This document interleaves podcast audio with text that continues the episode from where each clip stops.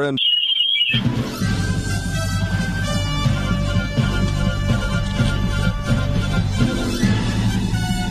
This is Viewpoint with attorney and author Chuck Crismier. Viewpoint is a one hour talk show confronting the issues of America's heart and home. And now, with today's edition of Viewpoint, here is Chuck Crismier. I have a question for you. Have you ever met Uncle Tom? No, really, I, I mean that. Have you ever met Uncle Tom? Now, I don't really have an Uncle Tom. Maybe you don't have an Uncle Tom, but apparently there is a universal Uncle Tom. We've heard about him. We probably have never seen him, but you've heard about him. Who is he? How are we to understand who he is? And is it possible that Uncle Tom himself actually died, but somebody else with a different name called CRT actually has risen again and is tyrannizing the American world? Well, welcome to Viewpoint. I'm Chuck Crismier. It's conversation with ever increasing conviction, talk that transforms. And today on Viewpoint, we're going to take a little journey through something that may seem to be totally baffling to most people. It's called CRT. CRT. It's a theory. It's an idea. Some call it an ideology. Some call it actually a counterfeit religion. But whatever you call it, it has everything to do with supposedly racism. Just like Uncle Tom supposedly had something to do with racism, because if you were black and you didn't agree with all of the viewpoints of those who were black in that day, back when Uncle Tom was written about, then you became an Uncle Tom and you did, you disqualified yourself from being part of the black community. Well, today on Viewpoint, we're going to take a look at that with a very, very articulate black brother, Leonydus Johnson. Uh, I'm looking at his smiling face now. Uh, in in the back of his book, which is an amazing book, Raising Victims, he says, the pernicious rise of critical race theory. So I want to ask you a question out there, my friend. Do you feel like a victim? Well, if you're black, you have to feel like a victim. It's required by critical race theory. You can't be your own person. You can't be your own person. It's impossible because racism is defining you, controlling you, and basically is your essence. It's pernicious. The word pernicious means deadly. Pernicious anemia is deadly anemia. And the, ra- the rise of critical race theory, CRT, is deadly.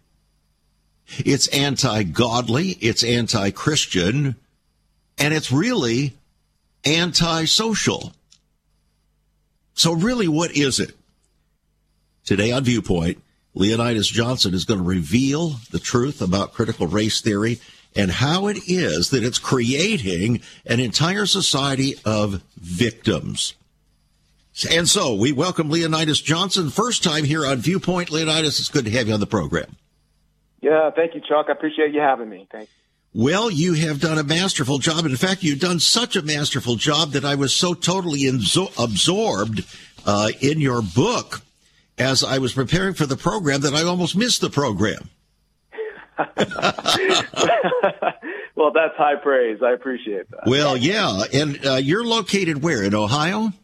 I'm in southeastern Ohio, right on the border of Kentucky and West Virginia. Okay. So we're, we're, we're Kentucky light. okay. well, uh, Thomas Sowell, a very famous, uh, well known uh, black writer and uh, I don't know if you'd call him a philosopher, a sociologist, a commentator, all of the above.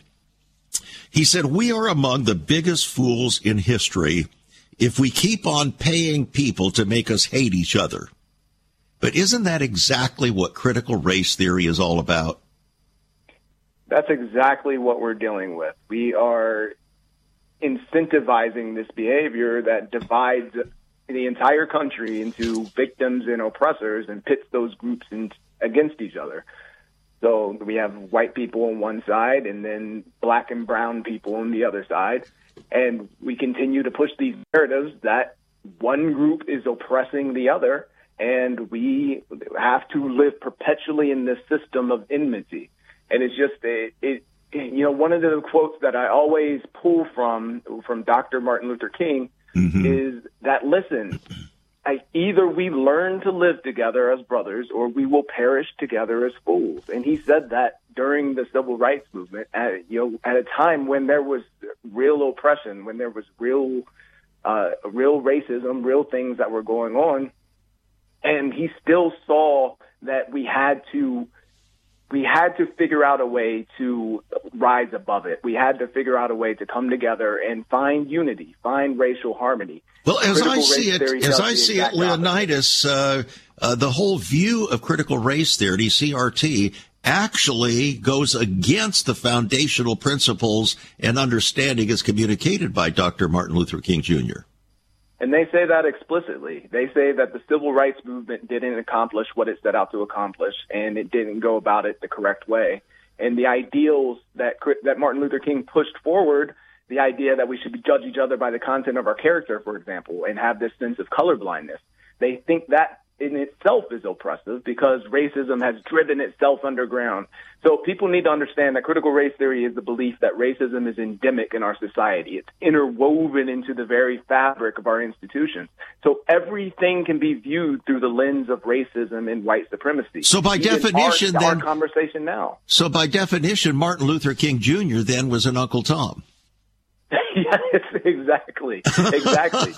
By definition, but you know, I I I, I kind of dislike the phrase Uncle Tom being used as a pejorative because if you ever read the book Uncle Tom's Cabin, you know that Uncle Tom is actually the hero of that novel. Exactly. He is the hero. So when people call me an Uncle Tom, which I get that pretty often, I take that as a compliment because I understand that Uncle Tom was the, he was the hero. He was the the one you should look up to. Well, I have a question for you. Um, I have uh, my eldest daughter, who is Lily White married a man who was so black that uh, when she first introduced us to uh, her him to us in the evening around midnight one night, she came to the front door and she said, "We would like to come in." I, I, I looked around. I didn't see a we. I saw her, and then all of a sudden he smiled. So I saw his white teeth, and then I knew who he was, or at least where he was. So he walked into the house, and uh, we were told that they were uh, wanting to get married. And of course, I had my wife and I had to be make some decisions because we are both white, obviously, sort of pinkish white. Uh, I guess you'd say pinkish white. And uh, so uh, they came in, and the net result of all of that was that we have four, I'll say, chocolate grandchildren. Now, their father yeah. was a chief, the son of a chief in Ghana, West Africa, that was one of the most notorious slave trading countries. I have actually been to the slave jail and also the place where they were held, where they were dispensed to ships by sliding down stone uh, slides into the ocean. I've been there. So here's my question to you Am I a white supremacist? We'll be right back after this. Stay tuned, friends. This is Viewpoint, and Viewpoint determines destiny.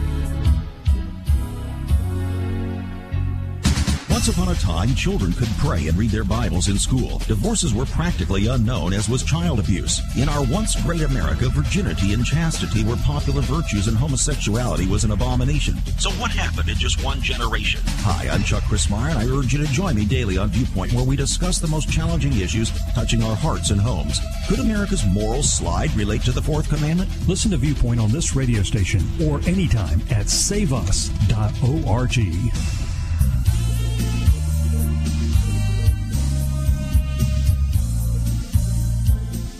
So the lingering question before us here is, am I and my wife white supremacists? Well, our oldest grandchild, uh, he now is a doctor and uh, has risen to such levels that, and so rapidly that he actually began to present papers uh, before he even graduated from med school.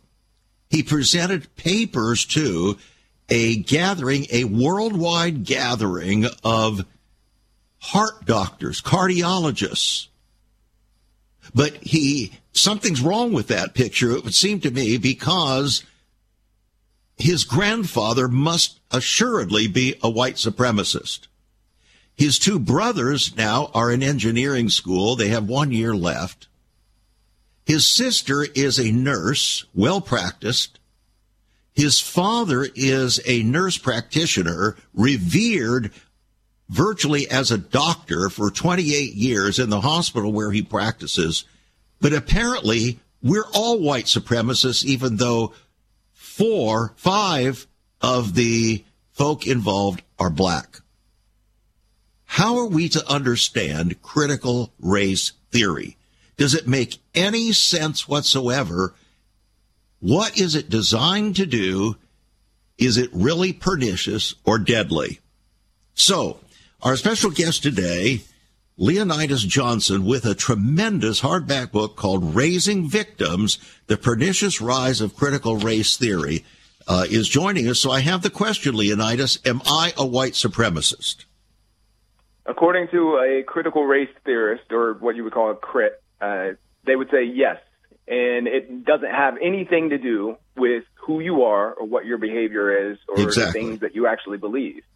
So what people need to understand is they believe in a concept called cultural hegemony, which basically means that the entire system is built to perpetuate white supremacy and oppress everybody who is not white while benefiting white people. All right. So, so is my is my son-in-law who is blacker than the ace of spades, darker than almost any other black man I've ever seen, is he also, who was the son of a chief in Ghana, is he also a white supremacist?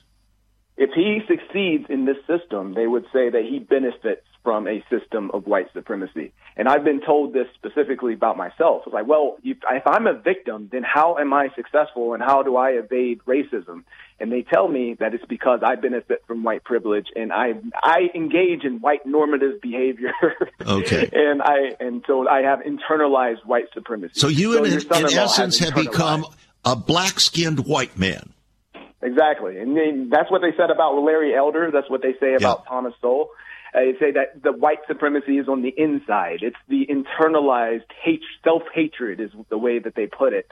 So either you're a victim, either you would adhere to that victimhood, or you adhere to the oppression, and then you, you become an oppressor in that sense. All right. So what I'm hearing then is that there's absolutely no way to escape being called a white oppressor. You are by definition, by your skin color, you are de- by definition an oppressor according to critical race theory. Exactly. You have no agency. You are beholden to the system. It, it's what I call, or what psychology calls, an external locus of control. You have no control over the outcomes of your life. It's the system that is operating on you. So All right. So if this is the sin, if this is the ultimate sin, you have no way of repenting of that sin. You can't, exactly. if you confess the sin, you're guilty as sin, but you can't repent of the sin because it is so deeply ingrained, more so than original sin from Adam, that you are eternally cursed by it. Right. And it operates very much like a religion. You hinted this at the beginning. And the one thing it's missing is redemption. There is no redemption. There is no. You can try to pay penance. You can you can bow down and kiss the boots of black people, but there is no real redemption. You are always going to be beholden to the system. So the only solution is to tear down the system and rebuild it from the ground up in a cultural revolution. It sounds to me like there's only one author of a system like this, of a mindset like this, and that is Satan himself. Uh, exactly. Jesus said, the thief comes but for to steal, to kill, and destroy, but I am come that you might have life and have it more abundantly. So CRT by definition is anti-Christian, anti-God, anti-redemption, and therefore has to be ultimately anti-black as well. It is all of those things because it, it lifts up race as an idol and it makes race the most important thing in in a person's identity and a person's the person's purpose. And it, and we see that throughout churches all throughout the country that embrace CRT. They replace the gospel with social justice and racial justice and they make that the identity of of their Christian walk rather than Jesus and rather than looking for Christian unity. Well, how is it that the largest uh, Protestant denomination, supposedly a strong evangelical Christian denomination, the Southern Baptists, uh, could embrace critical race theory? They've literally been in a religious war over critical race theory in their own denomination emotional manipulation. Right? As Christians, we have a sense that we want to do good and we want to follow along the path of righteousness, and we uh-huh. want to, we, we want to do that. And critical race theory is very good about manipulating people. You know, I use Black Lives Matter as an example. People, uh-huh. of course, people think Black Lives Matter. Of course, people are going to go along with that. But the more nefarious ideology is hidden underneath those sanitized terms. So you so can't say that all lives matter because that, by definition, uh, is admitting your underlying superiority and uh, white privilege and uh, white domination. So actually, there's absolutely it's, it's like a trap that has absolutely no exit. Right, like a Kafka trap is the way that I put it. And it's you either bow down to their gods, bow down to their religion, and capitulate, or you deny it and you push back against it, and then that's just more evidence that you're racist and a white supremacist.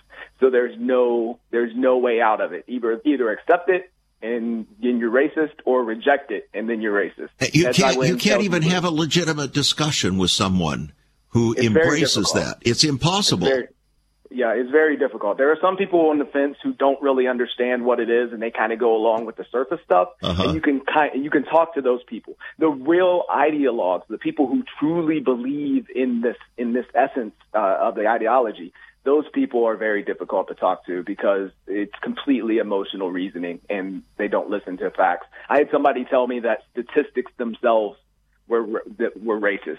So I couldn't give them statistics or facts because the facts themselves were imbibed with white supremacy. Well, the most recent no, uh, the most recent uh, accusations are that calculus is racist, so we're going to eliminate yep. calculus. Uh, that mathematics itself is racist. That grammar is racist.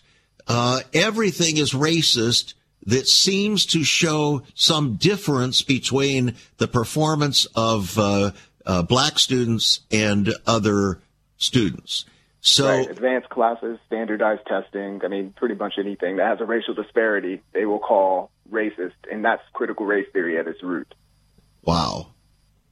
I I, th- I think a lot of people really don't grasp. Uh, I think it's just it's so ridiculous. Uh, it is so damaging, yeah. so dangerous that I think people can't believe that any rational person would ever embrace uh, this concept.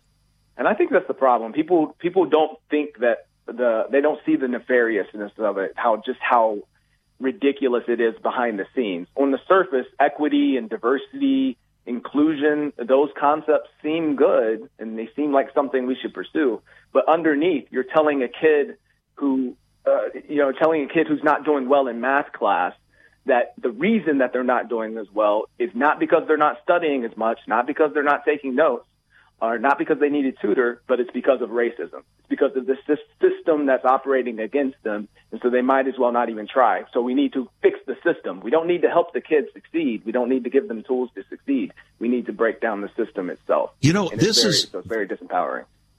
I remember back in the 1960s where Senator Daniel Patrick Moynihan uh, who was a Democrat, by the way, uh, wrote out what he saw happening within the uh, black community in America. He was very distressed by it. And he used a phrase to describe what he saw. He said, We're defining deviancy down. Defining deviancy down. And what he saw there in New York and Washington and so on was a situation where he saw the disparities between uh, what was happening in the black community with black young men uh, being arrested and and uh, incarcerated and the murders and so on. He saw that, and it was depressing to him. He he was so concerned about it, and he said we're defining deviancy down. In other words, we're accepting this kind of behavior that is actually destroying an entire community called the black community. Well, today, what he saw then has been amplified and CRT has actually amplified that on steroids and then given excuses for why all those things are happening so that nobody that has dark colored skin has to take responsibility for their actions. Do I have that right? You have it exactly right. It is adverse and negative behaviors, the antisocial behaviors, instead of being rooted out and being ostracized, they, they are reinforced and protected. Shelby Steele talks about this quite frequently. Mm-hmm. He tells the he tells the case of you know where black people where black people succeed very well in athletics like basketball. It's because there are very high standards and there's no excuses allowed. You're not a, you can't go to New York to some some street ball court and make excuses about why you're why you can't dribble or why you can't shoot. Try to blame the system. That's not going to hold up. Yeah. Like you have to practice, you have to work on it, and you have to get better. And but in math class and in, in school and reading, those standards don't apply. There's no reason why like those kids can't succeed, but they're given excuses and they're given ways out. And I'll give you a quick example. Baltimore City Schools is run almost exclusively by black people. There's, there's, I mean, the superintendent's black. Uh, you know, Baltimore itself, the mayor's black, city council's black, most of the school board's black, and yet Baltimore City Schools have such abysmal outcomes. I mean, we're talking like 12% are proficient in reading, like 7% are proficient in math and some schools have less than 1% in both. And yet those schools blame white supremacy. They blame systemic racism for those outcomes rather than looking at the culture and trying to ask them, looking internal and asking themselves harder questions, tougher questions about what needs to be done on a cultural level to help these students succeed.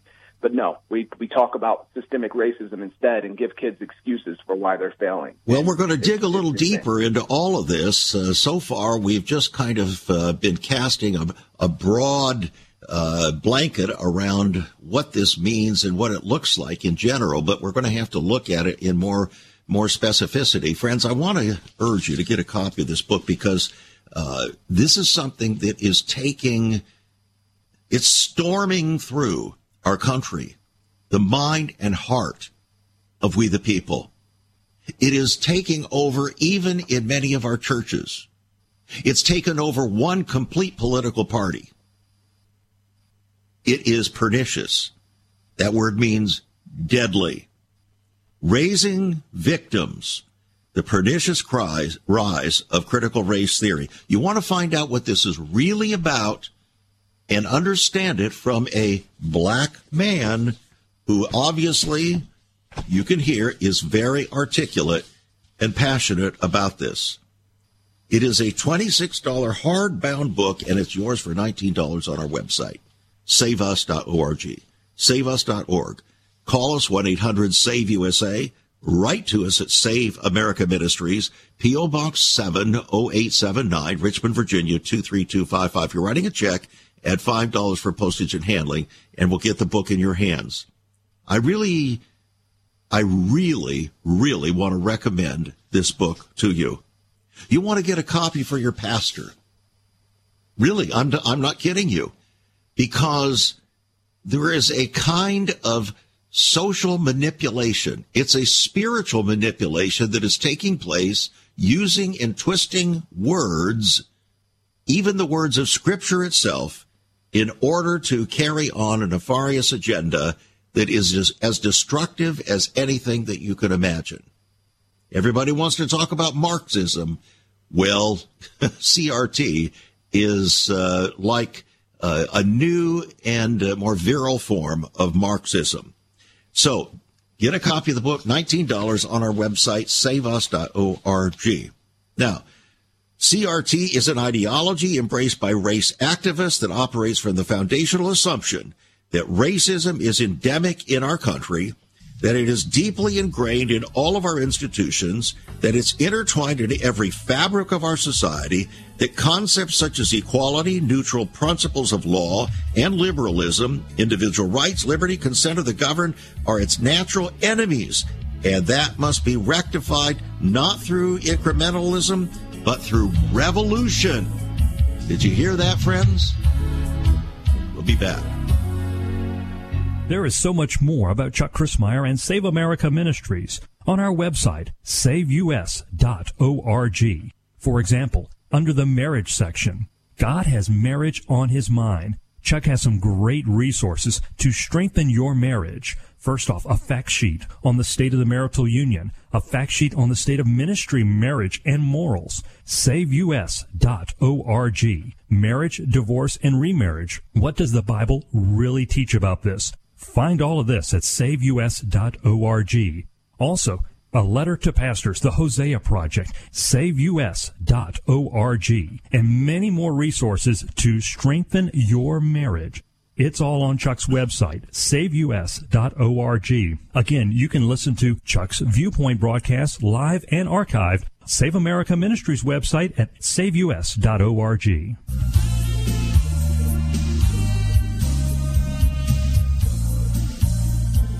I welcome you back to Viewpoint. I'm Chuck Crismier. It's conversation as always with ever increasing conviction, talk that transforms. Today we're talking about a very, very important subject that uh, uh, a lot of people don't quite understand.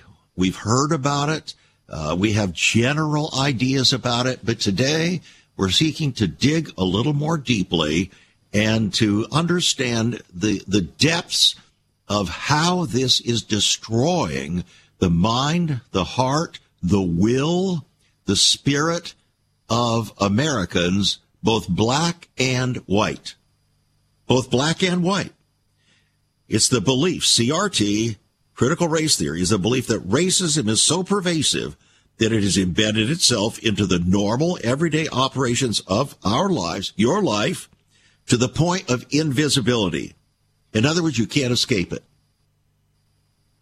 racial disparities are automatically attributed to racism, even if there's no overt racist act apparent.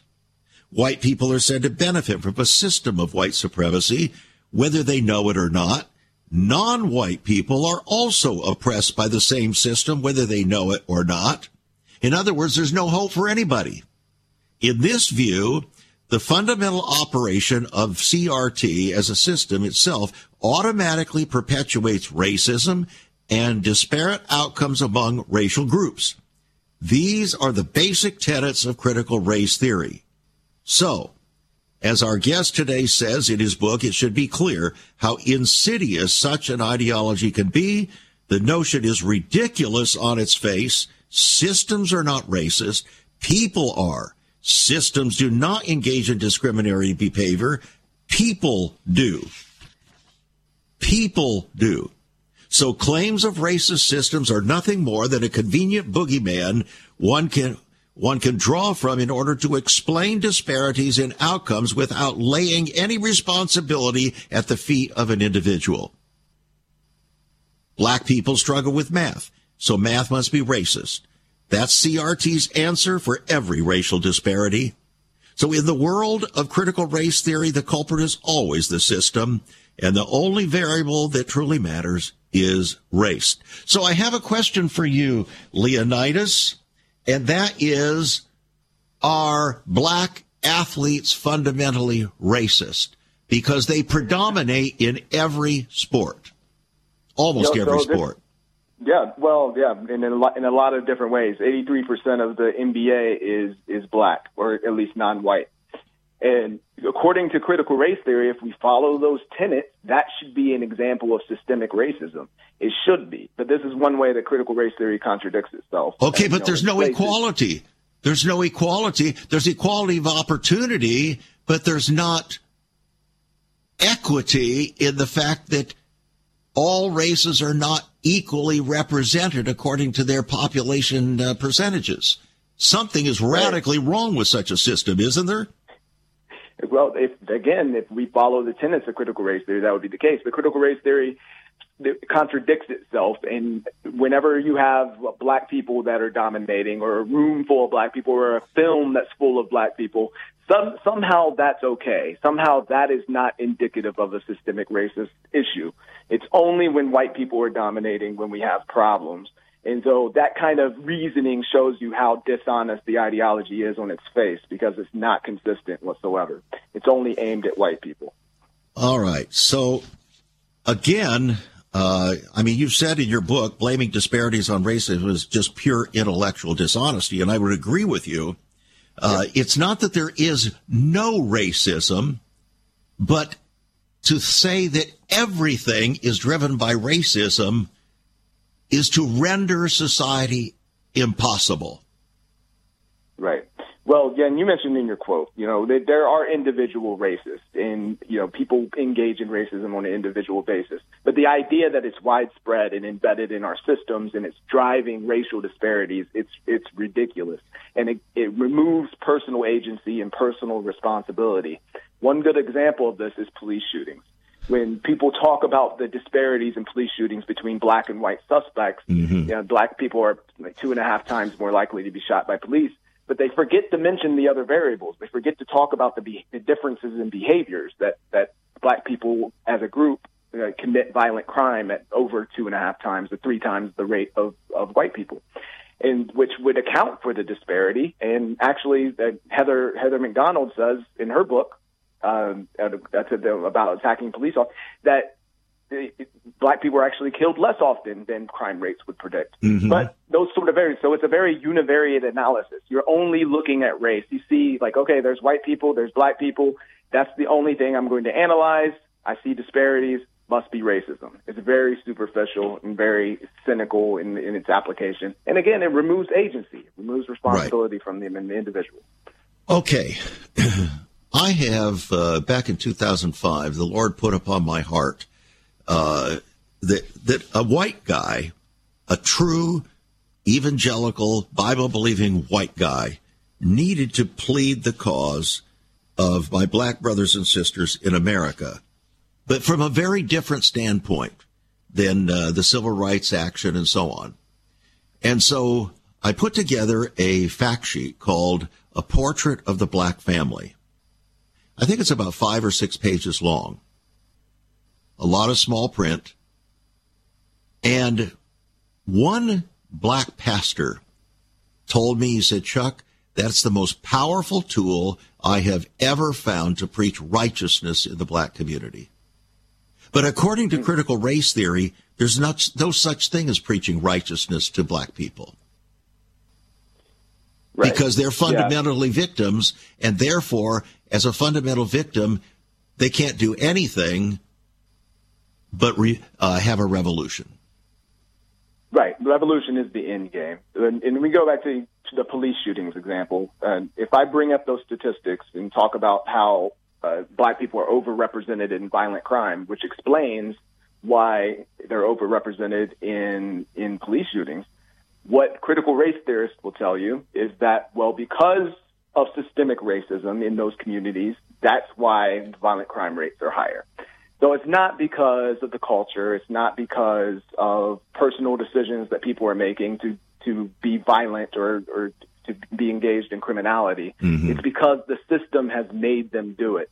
They don't, so it becomes no, there's no way to get through to, uh, to break down the argument. It's unfalsifiable because everything serves as evidence for racism. Like any even contradictory evidence that says that look, like this person decided to do this on their own, they'll still tell you that systemic racism actually made them do it. All right, so systemic race, racism is responsible for a 70% uh, uh, unwed child birth rate in the black community. That's what they'll tell you. Yep. And yet, and yet, 40 years ago, 50 years ago, before the uh, Civil Rights Act in 1964, those numbers were dramatically lower. The black right. family was in far more intact position then than it is now, to the point where Ebony Magazine, in its 70th, 75th anniversary edition, came out with a, an amazing statement that is right at the head of our fact sheet, A Portrait of the Black Family. And it says at that time that the uh, the family, the black family, had deteriorated more since the Civil Rights Act than in all the previous decades since slavery. Now, how do you explain that? The greater the freedom, the less the oppression, the more the deterioration admitted by a black leader in a black magazine. And this is why it's so dangerous to instill victimhood mentality and this sense of learned helplessness. It's horrific. It's right. imprisoning. Absolutely. It's completely destructive, completely dismantling. And there's the evidence right there. You see it. It creates a culture of learned helplessness, a culture of destruction. And again, that those sort of things should be weeded out. Those antisocial behaviors should be weeded out from a, a, a reasonable society.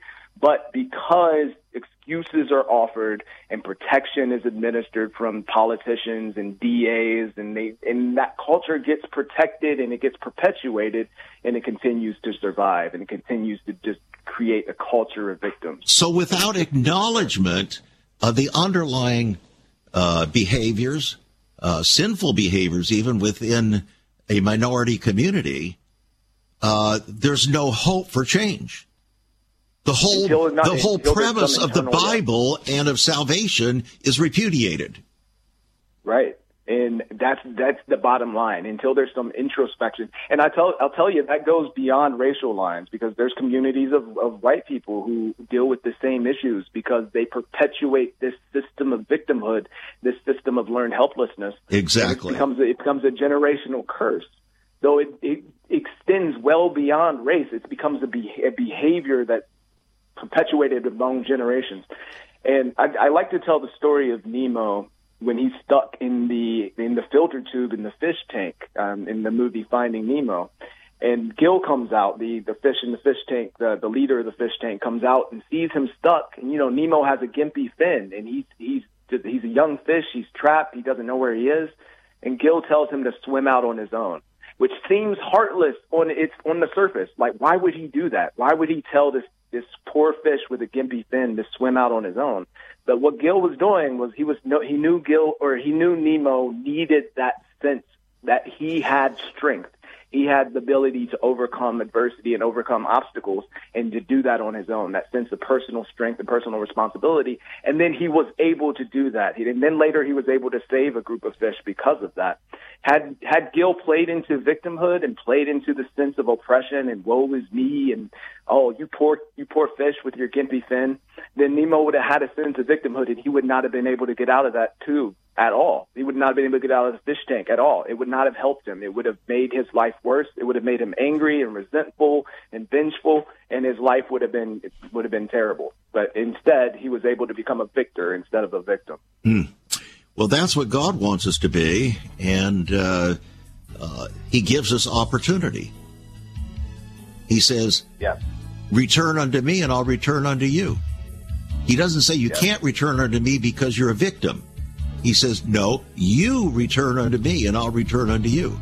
That's the responsibility with the gospel. CRT completely undermines the gospel. We'll be right back. Have you ever considered what the early church was like? Many people are developing a heart longing for greater fulfillment in our practices as Christians. A recent study showed 53,000 people a week are leaving the back door of America's churches in frustration. What is going on? Why has there not been even a 1% gain among followers of Christ in the last 25 years? Could it be that God is seeking to restore first century Christianity for the 21st century? Jesus said, I'll build my church. Is Christ by his Spirit stirring to prepare the church for the 21st century? The early church prayed together and broke bread from house to house. They were family, and it was said by all who observed, Behold how they love one another. Incredible. But the same can be found right now. Go to saveus.org and click Cell Church. We can revive first century Christianity for the 21st century. It's about people, not programs. It's about a body, not a building. That's saveus.org. Click Cell Church.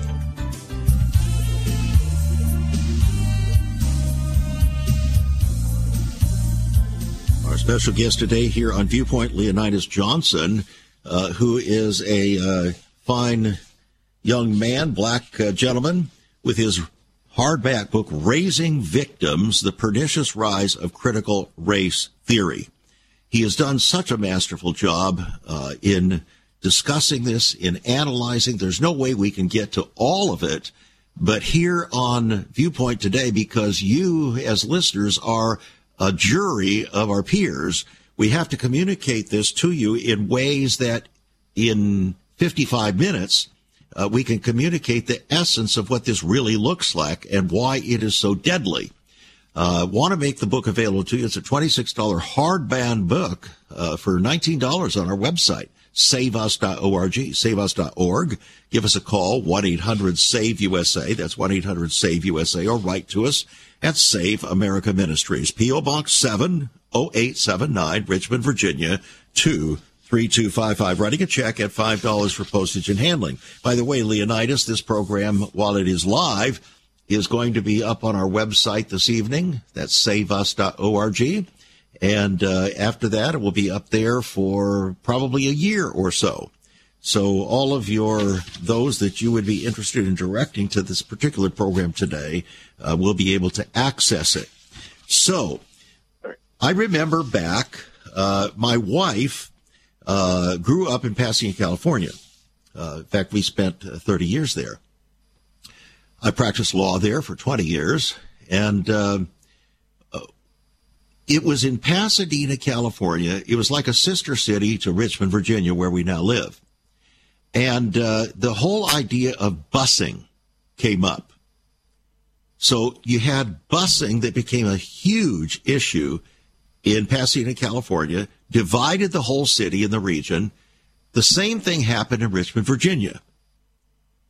In the midst of all of that, my wife had gone to junior high school, and the particular school she went to had a large percentage of black students.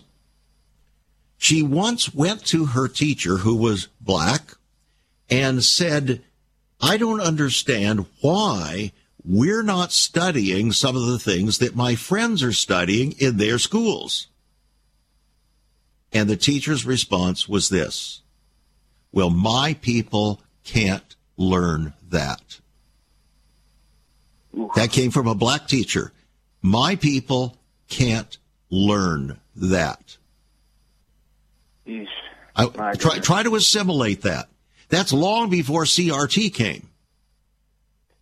Yeah, well, you know, CRT is not something that uh, that just popped up overnight. It's something that's been brewing behind the scenes for exactly. a long time. That's right. It was uh, developed in the 70s and 80s and uh, came from a tradition of critical legal theory and, and even critical theory from back in the back in the 20s and 30s.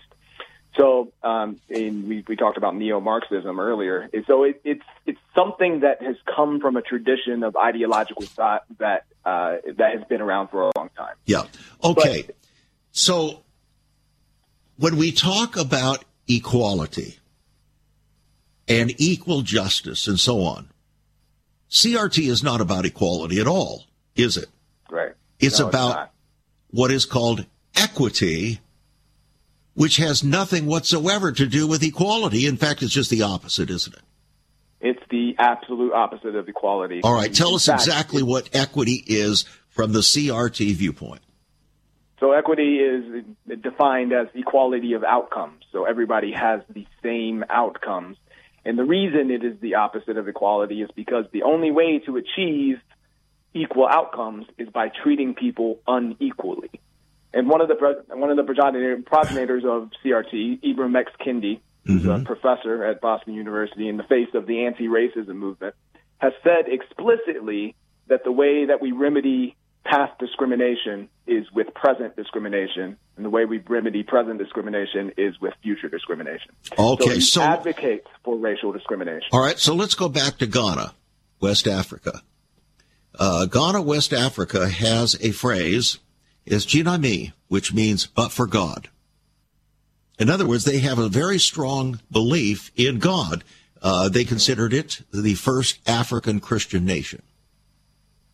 Yet, Ghana was a principal source of exporting black persons on the market, the slave market. As I indicated earlier, I have been in that slave market. I've seen it with my own eyes. Yep. And it's horrific. So the question so, is this Is Ghana, West Africa, composed of 100% basically black people, fundamentally racist? It's interesting. When you bring up African slavery or slavery anywhere else, they don't want to talk about that. But it's a good point because slavery is an ancient institution that existed all over the world and has existed for thousands of years. And all people have, pretty much every people group have been both slaves and slave owners at some point throughout history. Yeah. So falling back on slavery as a unique sin to America is is nonsensical because particularly when you still have slavery that yeah. exists today in parts well, of the it's di- it's absolutely dishonest. It's dishonest. It's dishonest. So I want to yes, bring up uh, a comment. Uh, a number of years ago, a black musician joined me here on this program. He's a dear brother. Uh, in fact, he just called me today uh, to tell me some things about uh, what was happening in his life, good things. And uh, he said, Chuck, I believe that the number one problem uh, with us in the black community is not that we don't have equal opportunity. It's not racism. It's that we refuse to forgive. And therefore, we hold an eternal grudge, which makes us an eternal victim, and there's no hope for us unless we forgive. What say you? I have a whole chapter in my book on gratitude and and uh, perspective, and recognizing that yeah, bad things happened in the past, but we are extremely blessed to live in this wonderful country of the United States of America. And yes, he's absolutely right. There is a lot of anger and resentment and vengefulness among black people. And one of the things I talk about is when we talk about justice, the idea of uh, racial justice specifically.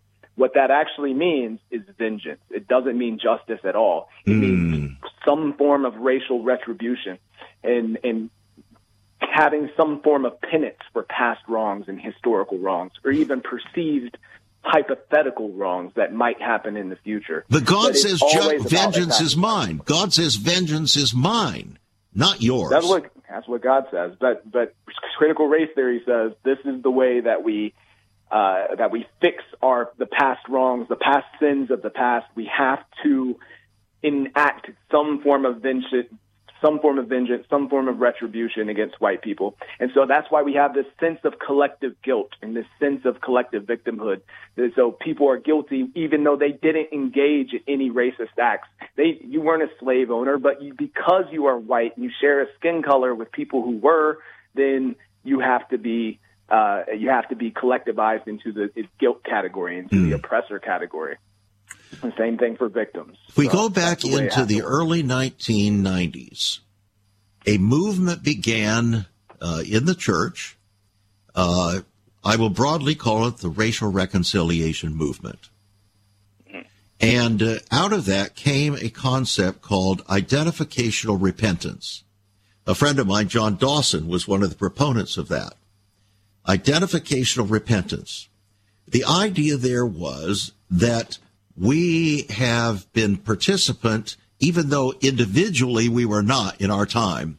Uh, others have become uh, downtrodden, have uh, had bad experiences, uh, became slaves, and, and so on.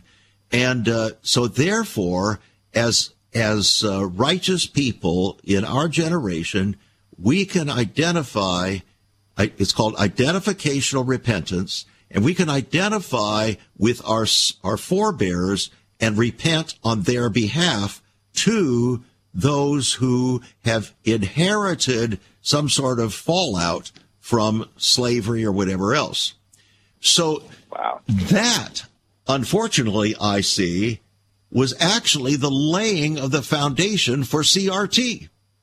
Absolutely. That's exactly what it is. It's this idea that because of these things that, that happened in the past, we have to have some form of retribution in the present. And whether you engaged in it or not, or whether you had anything to do with it or not, it doesn't matter because you have a certain skin color. I say it's fighting racism or fighting the history of racism with racism. It's engaging racism in, th- in saying that racism has utility as long as the as long as the good guys are using it. so right. Okay. So uh, if you don't identify with the politics of CRT, then by definition, you are part of the problem. On the other right. hand, if you do identify with the politics of CRT, you're still part of the problem. Therefore, there's no hope for you. The only hope for the world and for America is a revolution. Do I have that correct? You have it. You have it absolutely correct. What they teach in colleges when they teach critical race theory is that there's an academic component and an activist component. So they teach what the edicts are of critical race theory, and then they teach the activism. They send out the evangelists to go evangelize, and what they're supposed to do is they're supposed to tear down systems that where they find racism, which which is every system in their ideology, yeah. then tear it down and then rebuild it in their image, which creating a communist utopia. That's the that's the end goal. So cultural revolution is the only option. If you're white, you can the best you can do is go tear help tear down these systems because that's how you're going to uh, equalize yep. everything and get rid of that racist history. Which actually results in the tearing down, the intentional tearing down of the best systems in the world, given the sin nature, the best systems in the world, given the sin nature, and replace it with a godless, anti God system that promises utopia. Exactly. That it's the neo-Marxist revo- cultural revolution. We saw mm. a similar thing happen in China under Mao, yeah, where they thought they could just erase history and then build up a new communist utopia from from the ashes. And what happened is millions of people ended up dying, uh, and you know, he, he ended up killing more people than both Hitler and Stalin combined and people don't really recognize. We don't talk about that much in the United States, which is mm-hmm. interesting. But right, well, they don't want to talk about it because it yeah. defeats their purpose. Exactly. Now, here's what exactly. breaks my heart, because we can talk about this in a theoretical way and uh, in a broad brush stroke, but this has really serious practical consequences uh, for people. And uh, within the black community, uh, for instance, uh, the divorce rate. Believe it or not, this may be hard for people to believe, but the divorce rate has been higher for the black community than any other people group in the country. Mm. Higher. In addition to that, the unwed pregnancy rate has been higher by far than any other people group in the country. Guess what two factors contribute to 90% or so of poverty. Those two factors. Those Sociologists factors. admit it. Those two factors, yep. unwed pregnant, unwed uh, childbirth and uh, uh, divorce. They are the right. two factors that contribute to 80 to 90% of poverty. So poverty then is not due to racism. It's due to the breakup of the black family because of repudiating the biblical foundations that they claim to support. Right. So sexual promiscuity becomes a counterfeit God and a right and is underlying the destruction of the black family. This is what causes me to weep. And to say those things makes me a white oppressor. That just breaks my heart. Yeah. Thank you so much for joining us, uh, Leonydus. You've done a masterful job here. I really appreciate it. Uh, trust that uh, God will bless you in your labors. Uh, you have a website? Yes, leonydusjohnson.com. Le- that's pretty nice. Leonydus, L E O N Y D U S, Johnson.com. His book, a $26 book for $19 on our website, saveus.org. Friends, we got to defeat this if we have any hope of this nation surviving. God bless and be a blessing. You've been listening to Viewpoint with Chuck Crismier. Viewpoint is supported by the faithful gifts of our listeners. Let me urge you to become a partner with Chuck as a voice to the church declaring vision for the nation. Join us again next time on Viewpoint as we confront the issues of America's heart and home.